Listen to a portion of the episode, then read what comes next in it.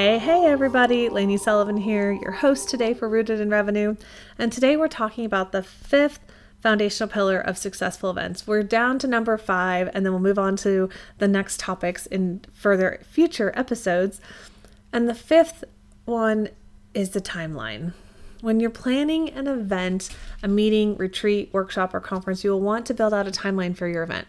Certain elements of your event need to be reserved, contracted, or ordered and paid for by specific timeframes prior to the event activation. If you have a member of your team managing this part of your event, you'll want to make sure that they have the proper information and the authority, the authority is important, to complete the tasks and sign the contracts on your behalf. Most large events are planned 12 to 18 months in advance, but here's a good guideline to follow depending on how often you're running your event. If you're running an annual event, start planning it out 12 to 18 months in advance. If you're doing semi annual events, then you want to start planning 9 to 12 months out because you're pretty much going to plan both events about the same time. Quarterly events, you want to start planning six months out because, again, you're planning these events at the same time. There's going to be different elements that that affect the timing for each event, but you're going to be planning four events roughly at the same time.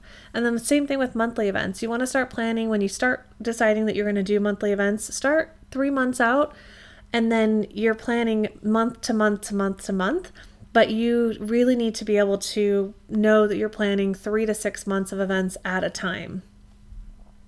If the event's an annual event, you're going to start planning your next event basically as soon as you've completed your current event.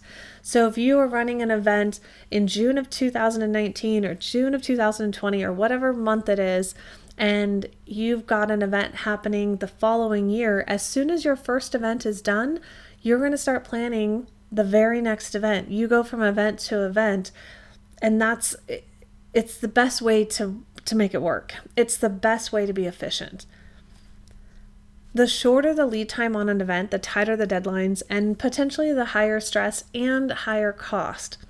Lofty dreams and goals will not work for events if you want them to be successful. I've had a client come to me, and I've had more than one client who they come, they want 300 people or 150 people at their event in the next 60 days. Now, one thing that I don't do is I don't do butts and seats.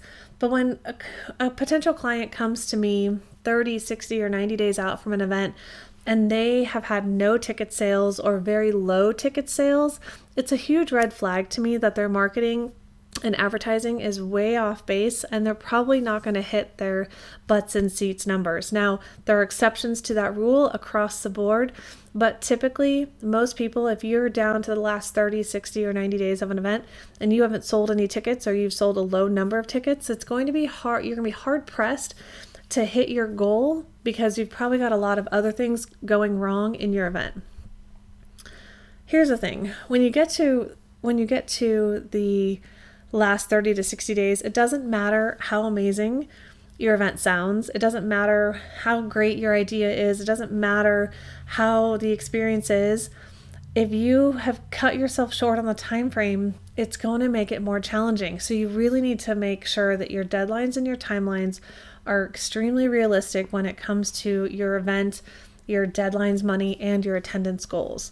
The greater the lead time to plan an event, the higher the success rate let me just say from experience when you have these five areas of of your event clearly outlined and defined for you, your team, and your event planner, a successful event is within reach. Everything in your event comes back and is directly imp- impacted by these five areas.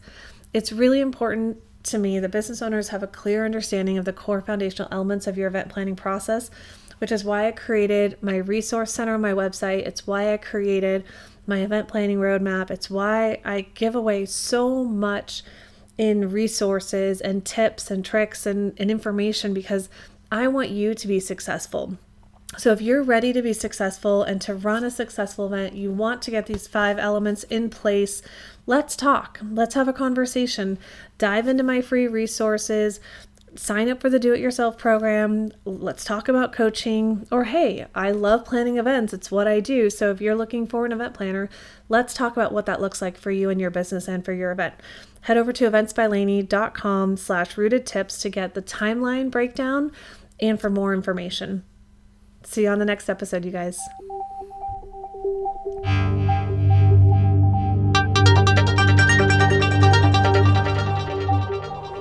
Never miss an episode. Check out rootedinrevenue.com and subscribe on the site to get weekly updates of when new episodes come out. Or find us on iTunes, Stitcher Radio. We want to be where you are, so go subscribe. We'll get you all the information you need to do your best with marketing of events and your online presence.